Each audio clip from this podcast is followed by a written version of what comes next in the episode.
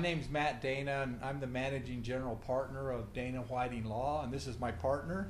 My name's Trevor Whiting. I'm glad to be uh, partnered with Matt for 10 years Ten, now. 10 years. We've had a good run.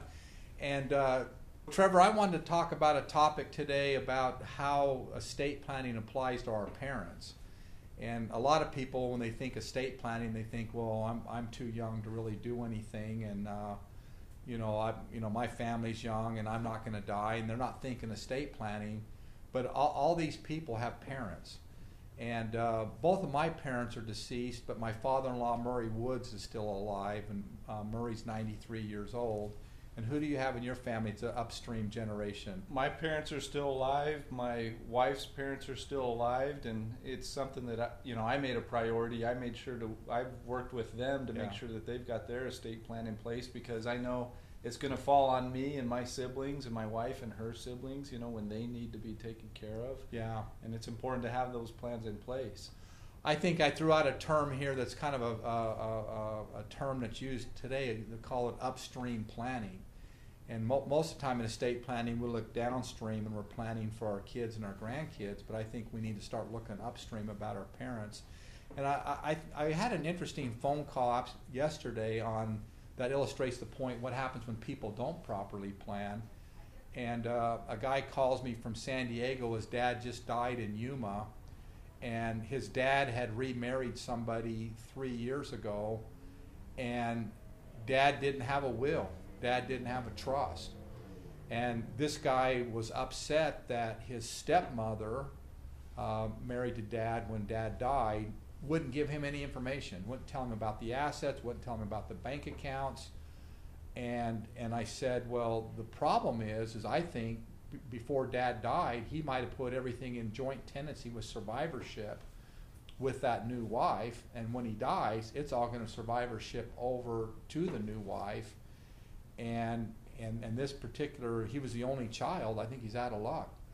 But I think that, Trevor, you've seen a lot of cases like that. I mean, let's start with the proposition. There's a lot of problems when the upstream generation doesn't plan.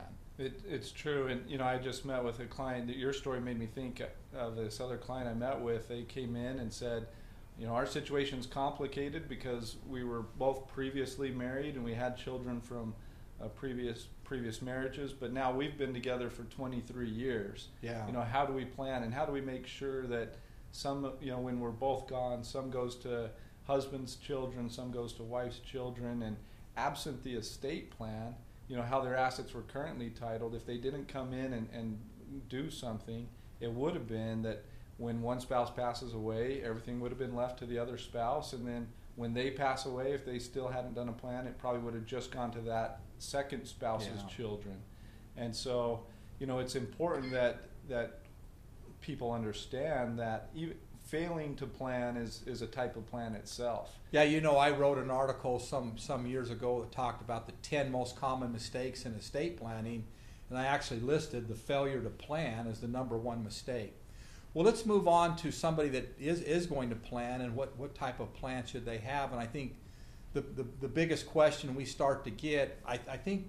One of the biggest problems the, the elderly p- people are facing right now is long term care and the cost of long term care.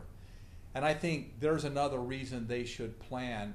There's there are techniques and strategies where they can protect assets. Some assets are exempt from long-term care costs. Some assets aren't. Uh, there, there's specific rules about giving assets away and what the look-back periods are. But talk to me about your your parents and maybe we always joke about Grandma Whiting. Is is there really a Grandma Whiting? still my around? grandma Whiting's gone, but my kid's grandma Whiting's is Okay. there. So my Well, mom- what what are the concerns? What are the concerns you see your parents have, or do, they talk to you and they ask questions, and what are they concerned about? They do, you know. I mean, like a lot of people my age, you know, th- they probably are having conversations with their parents. And, you know, my parents, they have uh, some real estate up in my hometown, Eagar, Arizona. And, you know, we, we talk about, okay, how's that going to be divided, you know, amongst, I've got five siblings, so how is it going to be divided amongst the six of us? And, you know, what about, I've got a brother that lives up there, you know, is he going to get preferential choice or, you know, anything like that? And, you know, how does that come into play?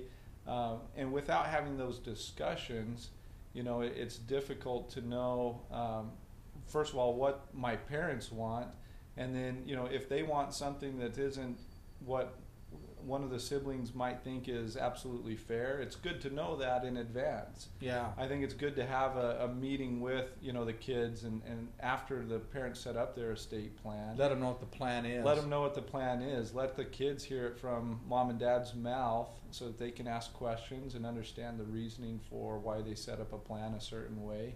And, you know, but you, you start implementing, you know, the, the strategies of, of a revocable trust and, and get that well drafted where it says what happens when one spouse passes away and we want to take care of that second spouse and we want to protect assets from long-term care costs and things like that. So we do the, the traditional AB trust and put in special provisions for that. And we want to make sure that there are mechanisms in place like the powers of attorney th- Yeah. that when something happens and a parent becomes incapacitated, we can make healthcare decisions, we can pay medical bills on their behalf, we can file their tax returns, things like that. And I kind of think sometimes parents, and I know when I talk to older generations, I think they kind of live a little bit in la la, la la land in the sense saying, you know, my kids aren't going to fight, or this isn't going to be a problem. And I think it's a false sense of security because while mom and dad are alive, the kids are very reluctant to talk about things. They don't want to appear to be a greedy child, or they don't want to, they don't want to appear that they're anxious for the parents to die. And so parents think that this there- there's going to be this close family, but as soon as mom and dad are gone, my experience is the, the, the things that are coming out of the children's mouth is quite different than what would come out of their mouth when, when mom and dad were alive. Especially this issue you mentioned with you've got one brother that lives on a property and, and maybe it's a ranch and he's ran, you know he's running the ranch. You know, you could argue he should get preferential treatment, but some people might say, well, he got to live on the ranch and he got paid for it and and, and at the end it's a family asset. So I think I think what you're saying I, I, I think you and I both see two two issues there. One, if there's going to be a piece of real estate that the plan is it's going to stay in the family, you know, you, you definitely need to plan what's going to happen. there's got to be a lot of discussion. A lot of about that. discussion, and then I think the other thing is a family business. Mm-hmm. And then when we see that, family businesses are complicated. You know, you might take take a situation where, in my own situation, I had five kids, and at any given point in time, two of the kids worked in the business, and a few didn't work in the business. And if I die, there's a real question on on do those kids that worked in the business should the business just go to them? Did they help build it so it's really their business? Where the ones that don't work in the business say, well, it's just an asset and should be sold. So good things. Let's kind of move on to another topic, and I think I think Trevor and I are giving some food for thought on these issues that the parents need to think about. Talk about also, Trevor. Let's let's get into a tax, a couple of tax issues now. Uh, for full disclosure, Trevor and I are both uh, certified tax nerds. Uh, we both have advanced degrees from New York University in taxation. We both have LLM degrees, which is a, a master's of law degree. And I'm also a CPA, and Trevor's also an MBA. So when we talk tax, we know tax. But Trevor, tell us just just briefly about what what does it mean to have a step up in basis when somebody dies. Johnny's been taking care of me. I think I want to just give him the house now. Talk to talk to me about the tax consequences of if we gave the house to Johnny now versus we kept it in the estate and Johnny gets it out of a will. Yeah, we get that question a lot because you know parents might come into the office and say, "Hey, I want to make everything simple. Why don't I just put my my child or you know Johnny on the title of all my assets right now? That'll make it easier." Well, you know, if if they start giving assets away, there's a difference from a tax standpoint to Johnny if he receives the, an asset by gift as opposed to receiving it at death. And what's better? What it's better to receive it at death. Why? And the, the reason why is because when somebody passes away, the assets that they hold, that they own at that point in time, get us what we call a step up in basis that you mentioned. What is basis? What does basis mean? Basis is essentially what somebody paid for an asset. and that's the measuring rod to, that triggers capital gain when the asset's sold. Right. So a simple example: if somebody bought IBM stock for ten dollars a share a long time ago, their basis is ten dollars per share.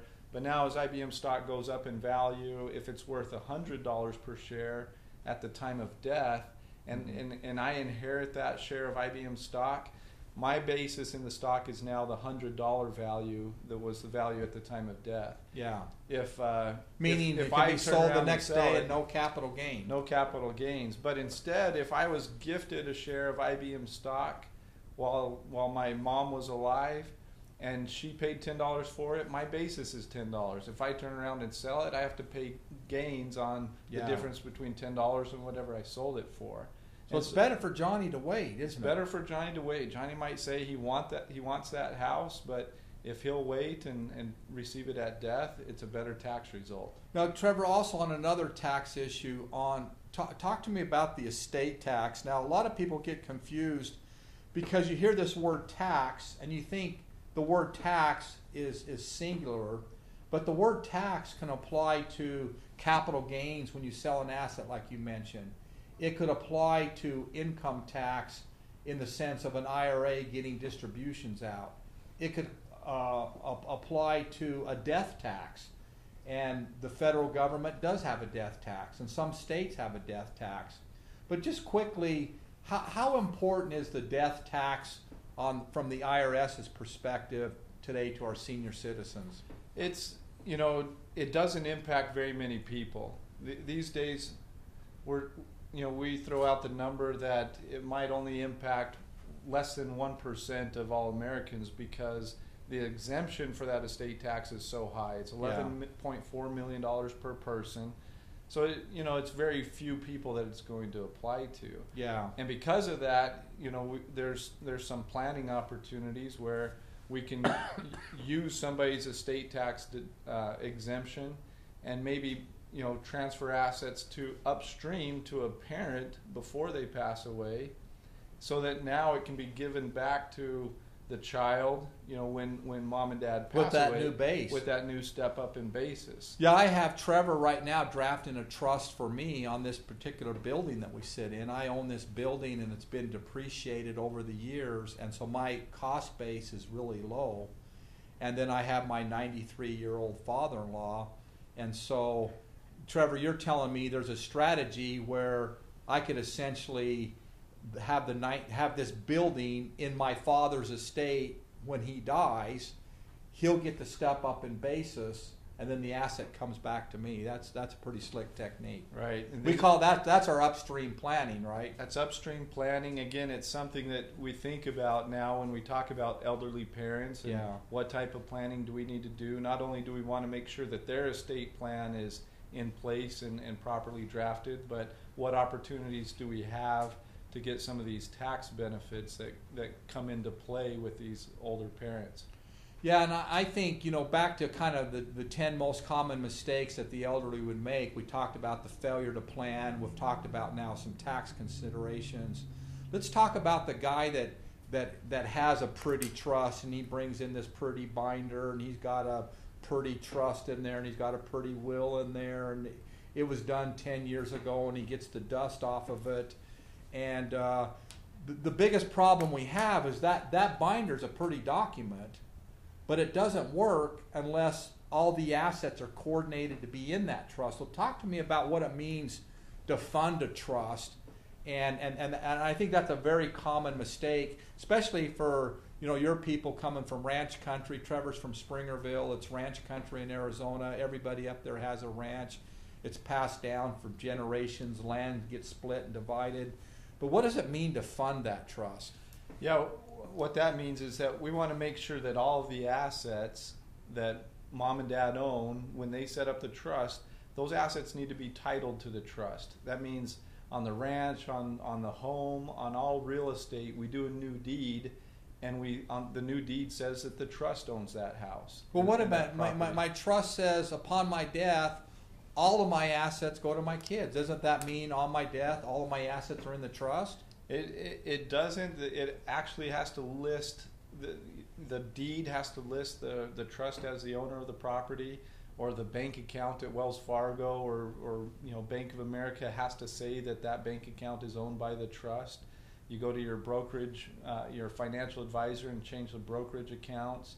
Um, you know, clients come in with all sorts of strange assets. You know, mo- uh, oil interests or mineral interests in New Mexico and Texas or Oklahoma, or a lease or you know maybe they've made a loan to somebody and they're receiving payments back on the sale of, of, land or something like that we have to make sure that those assets anything that's of value to mom and dad that it's titled to that trust or else we're probably going to have to do probate Yeah. and that's really the main reason for setting up that revocable trust is to avoid probate Yeah, and you and I both know, doing this for a lot of years, that people that have the pretty binders and the pretty trust, I, I, I've, al- I've, I've always guessed, and I have no way of proving it, but I, I've thought that, you know, 50% or greater still end up in probate because there's the oil interest. Do you, do you have an opinion on that? I mean, uh, it's, it's hard to really gauge. I, I guess I gauge it on a lot of the trusts that I've set up. And you know, once we set it up, we don't really follow up with our client year after year whether they keep it properly funded. But I mean, what's your opinion on that? I'd say it's you know maybe right there almost fifty percent. You know, mom and dad pass away, the kids come to town, and we that's the first thing we tell them to do is put together an inventory of assets and list you know very clearly who owns each of these assets. Is it the trust? Or was it just in mom's name, or just in dad's name, or even jointly owned by the two of them? If they're gone now, we have to consider whether we need to do probate for that asset. Well, and I'd say Trevor too. I think it's a different when you're planning for your parents. I think it's different. Like your parents, you see them very regularly. You, you know, you live in the same state. You you visit them often. I think that's quite different than the guy that lives in Chicago and his parents are, are in a nursing home out here. Right.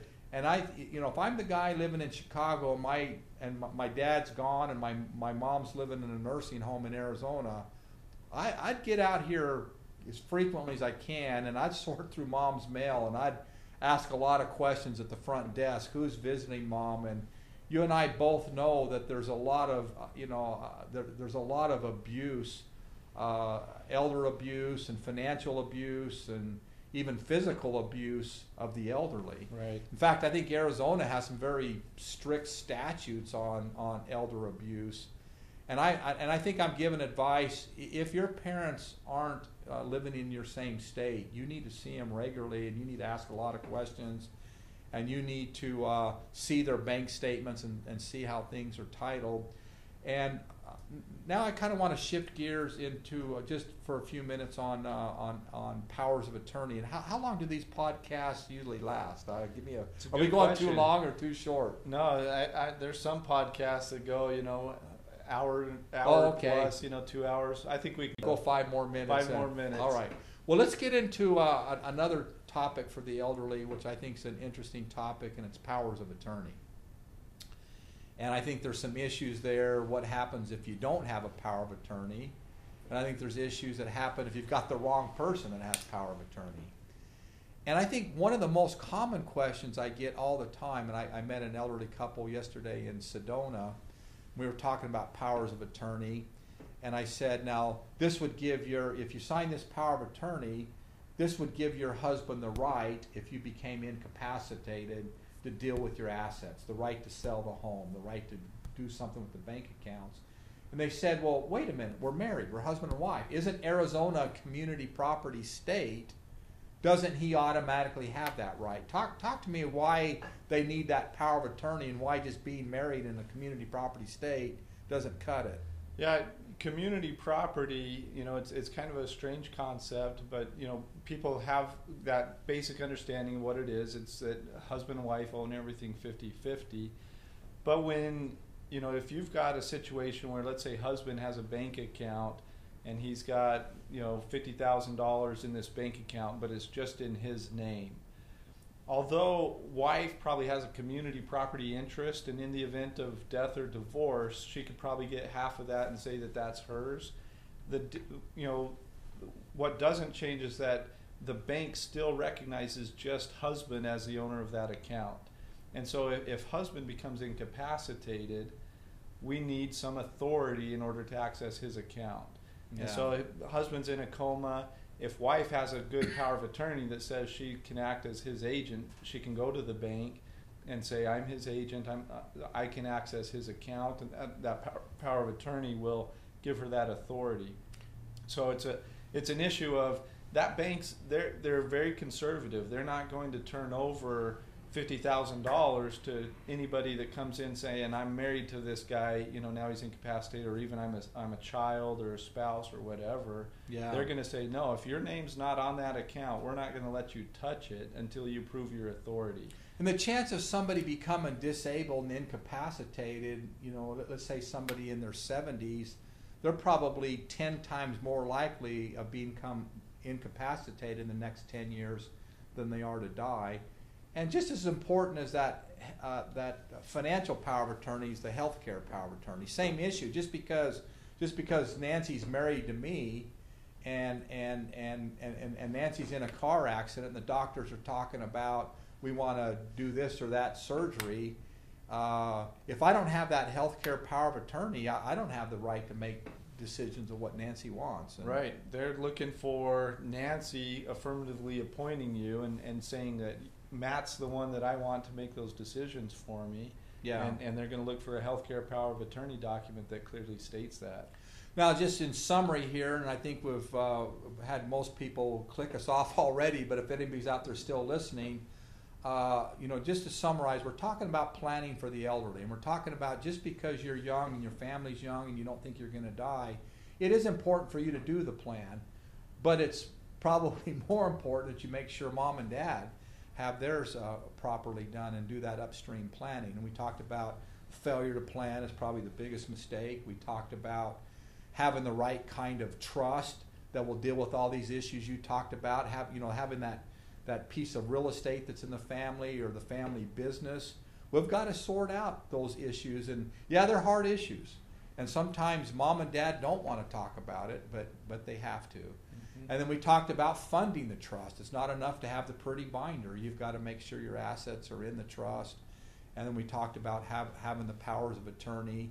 And then and then you spoke on some, some very good tax reasons. But uh, what's your kind of closing argument on, on planning for the elderly and s- I, some, I think you've summed it up well. I mean, it's important, you know, and, and I think it is going to be um, the responsibility sometimes of the, the children, you know, to make sure that mom and dad have their plan in place and that they understand what it is and, and where the documents are located, who the attorneys you're not are. a greedy child if you go to and ask your parents about their estate plan. I mean, and, and part of it, you know, especially that discussion about powers of attorney, it's we, you want it, the child wants to make sure that mom and dad are taken care of. yeah. you know, and that they'll be able to help them out as needed in the event of uh, incapacity and things like that. So, Well, the last important. the last issue, I'm I'm seeing a change in clients uh, more willing to disclose. I mean, it seemed like you know 30 years ago when I started practicing, uh, the elderly was like, "No, I don't want Johnny and Susie to know what I have. By dang, I worked hard, and they're not going to know." But I think now it's it's. I, I liked your point is let's let's let's let them know in advance. So if there's going to be any trouble, we, we get that out. So- right. All right. So in closing, Trevor, I, we've had a fun time doing this, but uh, it, it's it's not just important to talk about; it's important to do something. And so we would invite anybody out there that if you have parents, uh, we always pride ourselves in the fact that we offer a free initial consult. Bring mom and dad in, and, and if you can't bring up these sensitive topics, we can bring them up. But c- come in, give us a call. There's no charge the first time to come in and meet us, and then we can lay out a plan.